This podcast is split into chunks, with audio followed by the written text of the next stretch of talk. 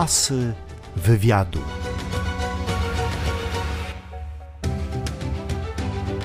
Jaromir Wroniszewski, absolwent Wydziału Polonistyki na Uniwersytecie imienia Mikołaja Kopernika w Toruniu, radiowiec, reżyser słuchowisk radiowych, aktor lalkarz, muzyk, autor tekstu i współtwórca teatrzyku piosenki satyrycznej Czyści jak łza. Co porabiałeś w czasie pandemii, Jaron? Co robiłeś, kiedy wszyscy musieliśmy siedzieć w domu? Relaksowałem się, zajmując się wszystkim, tylko nie sztuką. Y, to tak kopałem, rąbałem, kosiłem, przeżynałem coś piłą, temu podobne rzeczy. Robiłem w drewnie głównie, ale w metalu trochę też. Poza tym instalowałem armaturę, gdzie nie, gdzie tam, gdzie jeszcze się hydrauliką trochę się zajmowałem i jeszcze wychowywaniem wnuków, bo przyjechały. Nic nie pisałeś, nic nie tworzyłeś? Nie, tworzyłem audycje zdalnie, radiowe oczywiście, bo tutaj jako dziennikarz radiowy, chociaż nie, nie mówię tak o sobie, nie myślę tak o sobie jako dziennikarzu, tylko jako twórca raczej radiowy, mhm. miałem audycje do wykonania w sposób zdalny, fascynujące zajęcie. Okazuje się, że można tworzyć, nagrywać bez studia radiowego, z wykorzystaniem dobrej woli y, wielu przyjaciół po prostu. Brakowało ci ludzi, kontaktu z, z innymi? Ponieważ się przeprowadziłem kilka lat temu na wieś, nie ma problemu. U nas na wsi nie było COVID-u, także myśmy na wsi. Poza tym tak, kwestia przestrzeni publicznej, bo wiadomo, że w przestrzeni publicznej trzeba było nosić maseczki i tak dalej. A my mamy z sąsiadem furtkę. Z, z jednym też mamy furtkę z, i z drugim. Także u nas nie ma przestrzeni publicznej. Z jednej przestrzeni prywatnej przechodzi się do drugiej i jest się normalnie w normalnych relacjach. Oczywiście wyjeżdżając e, poza teren naszej wsi, no to trzeba było się uzbroić w maseczki i temu podobne. Wspomniałam, że mm, skończyłeś polonistykę e, w Toruniu. Ja też tam przez rok studiowałam. Również polonistykę troszkę później od ciebie. I chciałam Cię zapytać o Twoje wrażenia, właśnie jak wyglądała kultura studencka w tamtych czasach, gdzie Ty chodziłeś, czego słuchałeś, co na Tobie e, zrobiło wrażenie? Kultura studencka to było dla mnie hasło ko kojarzące się z ambitną twórczością, z czymś takim dziwnym, czego się nie ogląda w telewizji, o czym się tylko czyta, ewentualnie w prasie. Z takim nastawieniem pojechałem do Torunia. Okazało się, że tam w Toruniu może tak kwitnąco wtedy, jak ja rozpocząłem studia, to nie było, ale jednak było wiele okazji do uczestniczenia w tej kulturze. Przede wszystkim przyjeżdżały znakomite zespoły grające różną muzykę. Byłem kilka razy na, dosłownie, no kilka razy w ciągu roku na y, koncercie duetu gitar klasycznych Albert Strobel. Przyjeżdżali tak często po prostu do Torunia i grali w klubie od nowa na Starym Mieście, na Starówce wówczas, mieszczącym się w dworze Artusa. Były spotkania poetyckie. Zapisałem się najpierw do teatru studenckiego, który się rozpadł dosyć szybko. Potem zapisałem się do chóru studenckiego, to wszystko pierwszy rok. Zapisałem się do chóru studenckiego, ale też jakoś tak, czy akademickiego, ale jakoś długo to też uczestnictwo nie trwało. Cały czas chciałem coś tworzyć z moim przyjacielem Mirkiem Sosnowskim zaczęliśmy tworzyć kabaret Kciuk właśnie. Wtedy można było szukać wsparcia. Znaleźliśmy wtedy w Toruniu y, była wielka fabryka włókien sztucznych Elana i oni mieli na Starówce w Toruniu swój taki nieduży klub, niewykorzystywany w ogóle, ze sceną, z kurtyną, z widownią i któraś z koleżanek miała rodziców pracujących w tej Elanie i myśmy tam mogli sobie wchodzić, próbować. I w ten sposób zaczęliśmy tworzyć e, własny repertuar. Jeszcze nie śmiało, bo nie wiedzieliśmy, że to można samemu napisać piosenkę, tak się zawsze słuchało, że to inni robili te piosenki, a tu nagle my sami siadamy, składamy rymy, składamy melodie, jakieś skecze nieśmiałe, no i z tego się w ten sposób to jakby te, zaczęliśmy współtworzyć tę kulturę akademicką, studencką w Toruniu. Asy wywiadu.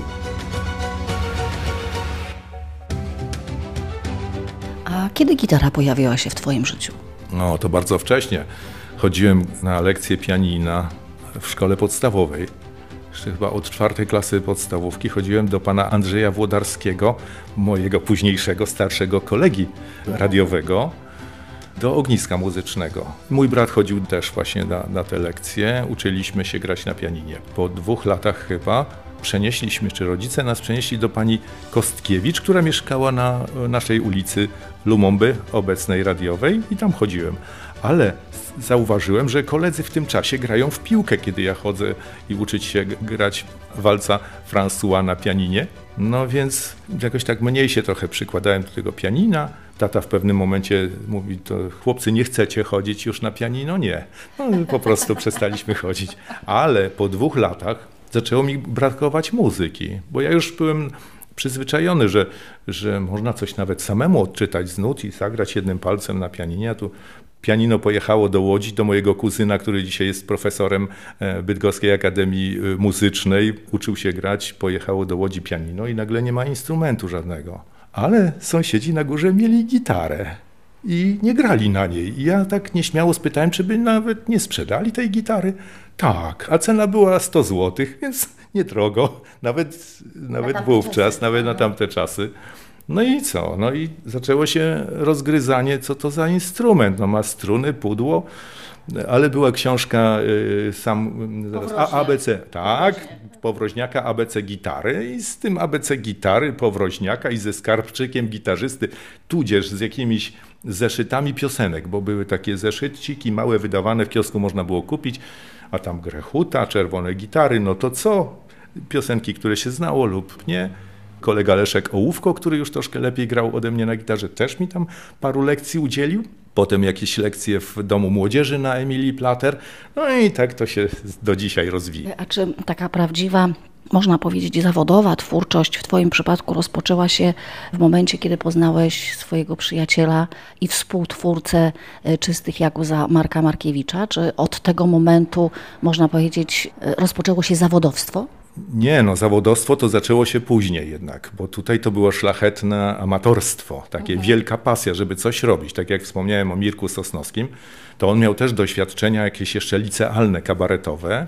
Ja koniecznie chciałem, nie wiem dlaczego, zakładać gazetę studencką. Nie wiem czemu, ale tak chodziłem i z tą gazetą męczyłem, nie wiedząc w ogóle na co się porywam. No ale w końcu stanęło na kabarecie i jeszcze nie znałem Marka, a już zaczęliśmy coś robić tej, w tym klubie Elana. Potem pojawił się Marek, przyjechał mój brat i zaczęliśmy po prostu bawić się. Dla mnie było zaskoczenie, że przyjechał Marek, y, ja go poznałem, ale on miał swoich przyjaciół, którzy tworzyli w, w liceum ogromny repertuar, który do dzisiaj, do dzisiaj istnieje. Dla mnie to było zdumiewające, że młodzi ludzie przyjechali, młodsi ode mnie, a oni śpiewają piosenki już gotowe. I to ambitne, naprawdę, literacko, no muzycznie to tak może troszkę, ale też, też fajne. Natychmiast zaproponowałem, żeby Marek, Kazio, mój brat, żeby brali udział w tym kabarecie, który jeszcze istniał, ale i nie istniał, tak to wszystko wisiało w powietrzu. I zrobiliśmy pierwszy program. Do dzisiaj zachowało się ksero zaproszenia. Tytuł programu transkontynentalny, ponieważ rzecz się działa w pociągu. No i ciuch, hej, ciuch, ciuch. A hej, piosenki były i różne inne, ambitniejsze, literackie, tudzież skecze.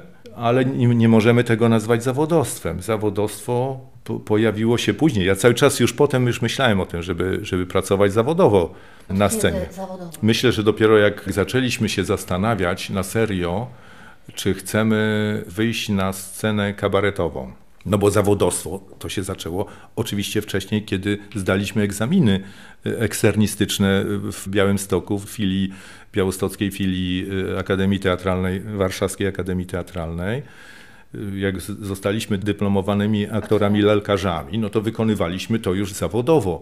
Zakres działania aktora, no to wchodzi piosenka, przecież taniec, ruch sceniczny i tak dalej, praca z maską, praca z lalką, yy, więc wszystkie te aspekty wykonywaliśmy zawodowo. Natomiast zawodowa scena kabaretowa to była osobna rzecz. Myśmy zaczęli robić yy, własne programy dla dzieci, jeździliśmy po przedszkolach, zrobiliśmy spektakl jako aktorzy jeszcze If i Finetta. Zaproponował to Marek według tekstu Natalii Gałczyńskiej. Zrobiliśmy tak, teatr przedmiotu, z którym między innymi występowaliśmy w Kaliningradzie nawet i tam ci aktorzy powiedzieli, czy nawet dyrektor tamtego teatru powiedział, no my teraz też będziemy robili takie spektakle. Czyli spodobało się. Asy wywiadu.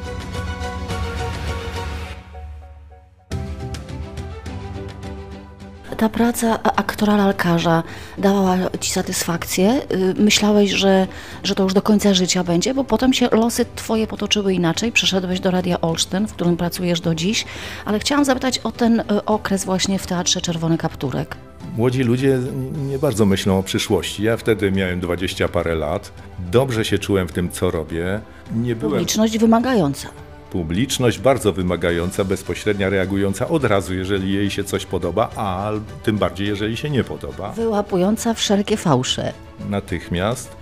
Więc ja nie myślałem o przyszłości. Dla mnie to było po prostu teraźniejszością. To było fantastyczną przygodą. Teatr był objazdowy, co mi bardzo odpowiadało, dlatego że zwiedzało się Polskę i nie tylko Polskę, bo jeszcze i, i, i niektóre kraje Europy, i nawet byliśmy w Kanadzie z teatrem. Więc to była fantastyczna przygoda. Lubię podróżować, zawsze to lubiłem, dobrze się czułem w tym teatrze. Bardzo dobra atmosfera, to była rodzina teatralna. Dzisiaj pewnie też tak jest. My byliśmy jednymi z młodszych, traktowani byliśmy trochę jak dzieci. No, czuliśmy się po prostu bardzo dobrze. A jeśli chodzi o profesjonalizm, tak. Olsztyński Teatr Lalek wówczas był jednym z najlepszych teatrów lalkowych w Polsce. Wyjeżdżaliśmy na festiwale i wracaliśmy z nagrodami. Mówię my jako teatr, niekoniecznie my jako y, Marek czy ja, czy jako aktorzy. A potem y, rozpoczęła się droga mm, radiowa. Y, Związałeś się z Radiem Olsztyn, jak wspomniałam, pracujesz tam do dziś. I mm, jesteś wraz z Markiem mm, też autorem bardzo wielu słuchowisk teatralnych. Może powiedzmy o tym nagrodzonym na dwóch teatrach na festiwalu w Sopocie Dwa Teatry. były trzy nagrodzone. Najpierw pojechaliśmy z y, słuchowiskiem Włodzimierza Kowalewskiego Powrót do Breitenheide, za które Włodek dostał nagrodę w dziedzinie scenariusza jako za, za oryginalny scenariusz. Potem 2013 rok. Potem byliśmy ze spektaklem również Włodka Kowalewskiego Epitafium, za które dostaliśmy nagrodę imienia państwa Byrskich za wykorzystanie potencjału lokalnego środowiska artystycznego. Dla nas bardzo prestiżowa nagroda, ale ja też dostałem nagrodę za realizację dźwięku w tym słuchowisku. To było w ogóle czymś niesłychanym, bo realizacja dźwięku to jest osobna jakby dziedzina, którą zajmuję się z wielką pasją, ale ciągle amatorsko. Ale, ale jestem laureatem między innymi takiej nagrody. I ostatnio byliśmy ze słuchowiskiem Łukasza Staniszewskiego zachwyceni taka współczesna wizja y, objawień, y, objawień gietrzwałckich, gdzie znowu powtórzyliśmy sukces i dostaliśmy nagrodę za wykorzystanie potencjału lokalnego środowiska artystycznego. Czy słuchowiska radiowe mają jeszcze rację bytu? Dla mnie ogromną, bo nie uważam się za dziennikarza radiowego, tylko za twórcę. Dla mnie dźwięk to jest i wszystkie zjawiska akustyczne, to jest cały wszechświat. Ja nie jestem obdarzony zbyt dobrym wzrokiem. Jestem częściowym daltonistą, mogę się przyznać, bo się tego nie wstydzę. Natomiast jestem obdarzony naprawdę czułym słuchem. I przestrzeń akustyczna dla mnie to jest coś, gdzie, w czym ja się czuję znakomicie. Poza tym mam wyobraźnię jeszcze, taką, która mi podpowiada, jak powinno to brzmieć. Czasem to trochę przeszkadza, bo, bo trudno jest osiągnąć to, co masz w głowie. Nie lubicie, jak się używa terminu kabaret, czyści jak łza. Mówicie teatrzyk piosenki satyrycznej, czyści jak łza. Chciałam cię zapytać, jak y, zmieniała się właśnie optyka, jak zmieniał się charakter y, teatrzyku piosenki satyrycznej przez te wszystkie lata, według ciebie? Nam kiedyś imponowało słowo kabaret, bo nam się kojarzyło z kabaretem literackim, z kabaretem Boja, Zielony Balonik, z kabaretem Czarny Kot w Paryżu bodajże, który był jed- jednym z pierwszych takich kabaretów, z kabaretami studenckimi, Potem ten termin spsiał troszeczkę. Spsiał, dlatego od niego odeszliśmy i zaczęliśmy używać nazwy, która jest przekleństwem wszystkich konferencjerów, czyli Teatrzyk Piosenki Satyrycznej, gdzie tutaj słowo teatrzyk, teatr się pojawiło. A teraz w ogóle odeszliśmy już od tego i zostajemy przy sformułowaniu czyści jak łza. Ktoś może używać słowa zespół jeszcze przy tym zestawie wyrazów i to wszystko. Moim zdaniem to myśmy się bardzo skomercjalizowali, chociaż pewnie nikt tego tak nie uważa, ale te nasze pierwsze wcześniejsze, wcześniejsze produkcje, myśmy się w ogóle nie liczyli z publicznością. W ogóle. Po prostu pisaliśmy utwory dla siebie, kierując się swoim gustem, swoją wyobraźnią i tym, co I swoim na... poczuciem humoru. Tak, i swoim poczuciem humoru po prostu. Potem dopiero pojawiło się y, coś takiego jak publiczność, prawda? że ktoś chce się bawić przy tym jeszcze, no to proszę bardzo, niech się bawi. I graliśmy spektakle takie we dwóch z Markiem, gdzie rzeczywiście prezentowaliśmy w stu procentach swój program i nie wiem, czy publiczność się bawiła, ale słuchała tego z dużą uwagą w każdym razie i było to przyjmowane jako zjawisko artystyczne. No ale potem, kiedy już y, udało nam się zaistnieć na tej scenie kabaretowej, kiedy trochę staliśmy się rozpoznawalni, przynajmniej przez organizatorów imprez, no to się zaczęły, zaczęły się wymagania, pytania, a jak, jaki panowie macie program, a co panowie możecie, a bo my mamy tutaj bal i na balu, no to trzeba, prawda, w odpowiednim zestawie się zaprezentować, a my tutaj mamy znowu galę, na gali też trzeba.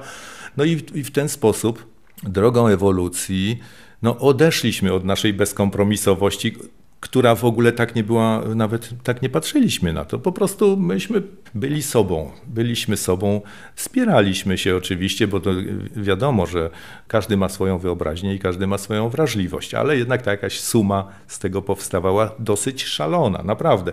Mieliśmy przyjaciela Krzyśka Wodyńskiego, który był bardziej szalony, jeśli chodzi o poczucie humoru od nas dwóch i jeszcze z kilkoma naszymi kolegami razem wziętymi. Krzysiek niestety nie żyje. On był dla nas takim wzorcem Sewr, gdzie dalej już nie można się posunąć. no ale potem myśmy zaczęli dobierać piosenki, bo my je cały czas mamy w repertuarze, cały czas wykonujemy na swój użytek piosenki takie zupełnie inne od tego, co prezentujemy na scenie. Asy wywiadu. Masz jeszcze jakieś marzenia zawodowe? To znaczy, moim marzeniem, tak ogólnie, jeśli chodzi o, o zawodowstwo, no to żeby to było jeszcze bardziej zawodowe. Ja chciałbym po prostu, chciałbym, żeby to było naprawdę profesjonalne, co robimy. Cały czas ale chodzi mi o to, czy masz jeszcze głód sceny, czy chciałbyś, żeby koncertów było więcej, przed większą publicznością, żeby to życie artystyczne toczyło się w bardziej wartkim tempie? Może, może nie w bardziej wartkim tempie, ale na pewno scena to jest narkotyk, także to, to, jak człowiek tego zażył, to nawet jeśli jest na odwyku przez pewien czas, to chce i to jest magnes, ciągnie na scenę. Ciągną na scenę też koledzy, ludzie, przyjaciele z innych zespołów, bo to jest niepowtarzalna atmosfera za kulisami, gdy się spotykamy. Trochę nerwowa, trochę magiczna. Także tak, mam takie marzenie, żeby, żeby występować jak najczęściej, ale niekoniecznie dla jak największej publiczności, bo tak naprawdę to czuję się dobrze i myślę, że Marek też razem się czujemy i nasi koledzy w kameralnych warunkach. Po prostu, gdzie jest bezpośredni kontakt z publicznością. I miałem zawsze marzenie jeszcze takie, i mam je nadal, żeby mieć więcej czasu na kontakty z naszymi fanami, bo tacy są. Tacy są i zawsze cierpię, jak y, piszą, jak wykonują jakieś sympatyczne gesty. Teraz jest przecież i Facebook, i tam te różne innego rodzaju komunikatory, gdzie dostaję wyrazy sympatii.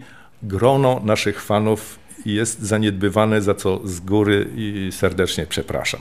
No, kontakt z publicznością mieliśmy pewnego razu całkowicie abstrakcyjny. Zdarzyło się, że pan prezydent Małkowski po którymś z naszych kameralnych występów powiedział: Ja was zaproszę na spotkanie na zakończenie roku akademickiego, bo tam na zamku będzie takie spotkanie z wykładowcami. No bardzo się ucieszyliśmy i rzeczywiście w sali kopernikowskiej doszło do tego spotkania. Przed koncertem już dowiedzieliśmy się, że publiczność w 99% składa się z obcokrajowców. I było kilka osób, naszych rodaków, olsztyniaków, ale większość to byli obcokrajowcy, a my z naszym słowotwórstwem, z naszymi skomplikowanymi e, metaforami, metaforami po prostu, no, dwoiliśmy się i troiliśmy. No niestety cały czas natrafiając w pustkę i tak już było do końca. A to przykre, to przykre, jak nie widzisz reakcji, tak, na, na twarzach publiczności. To znaczy reakcja była oczywiście. Możesz sobie wyobrazić jaka, no po prostu całkowite osłupienie. Gdybyś miał podziękować y, Stwórcy losowi za talent, którym cię obdarzył, to za co przede wszystkim? Chyba za głos. To znaczy, ja w okresie dojrzewania jakoś w ogóle nie myślałem o swoim głosie. Potem w okresie dojrzewania jakoś straciłem go. Dopiero przygotowując się, ćwicząc piosenki, dowiedziałem się, że istnieje coś takiego jak ćwiczenia wokalne. Ja zacząłem sobie je wykonywać. Stwierdziłem nagle, że ja mam głos. No i poczułem się znacznie lepiej. No i z tym się czuję do dzisiaj fajnie. A za talent do komponowania piosenek? To jest dar, nad którym nie zastanawiałem się prawie nigdy, bo najlepsze piosenki to przychodziły jakoś tak nie wiadomo jak, naprawdę. Tak one były już po prostu. One już Znaczy, były. że nosiłeś je cały czas w sobie? Ja myślę, że tak, ale one się nie przebijały na świat, dopóki nie pojawił się tekst Marka. I ten tekst po prostu od razu ja patrzę, czytam tekst i od razu jest melodia. Także nie byłem wdzięczny opatrzności za ten dar, bo ni niestety, tu znowu przeproszę opatrzność, bo niestety jak coś nam łatwo przychodzi, to my tego nie cenimy. I to jest właśnie bardzo niedobre, bo trzeba cenić to, to, co nam łatwo przychodzi, co sprawia nam przyjemność. No i to teraz dziękuję w takim razie opatrzności za to. Czy jest jakaś taka pora dnia, kiedy przychodzi do ciebie piosenka, melodia? Czy to się pojawia rano, wieczorem, czy nie ma żadnej reguły? To się pojawia raczej wieczorem, chociaż bardzo często od rana już się nastawiam i sobie mówię, jakbym miał dzisiaj wolny dzień, to ja bym tak usiadł, jakbym wziął gitarę, ja bym tak komponował, ćwiczył i w ogóle wszystko robił, więc nastawiam się i, no ale oczywiście mam inne zajęcia. Nie, najczęściej to jest wieczór, czasem noc. To, to też nie jest najlepsze, bo, bo człowiek jest już zmęczony i, i często przychodzi jakiś fajny pomysł do głowy, ale jesteśmy zmęczeni i obiecuję sobie wtedy, że jutro, jak tylko wstanę, to od razu to skończę. No niestety, przychodzi poranek, tabula rasa po prostu, nowy dzień. Kiedy y, w najbliższym czasie można będzie Was oglądać y, w Olsztynie czy w regionie? Zapraszamy na scenę staromiejską 26 lipca, gdzie w ramach Olsztyńskiego Lata Artystycznego wystąpimy z godzinnym, godzinną prezentacją naszych piosenek. Starych czy nowych? Nie najstarszych i tych najnowszych. O której godzinie rozpocznie się koncert? Zaczynamy o godzinie 18.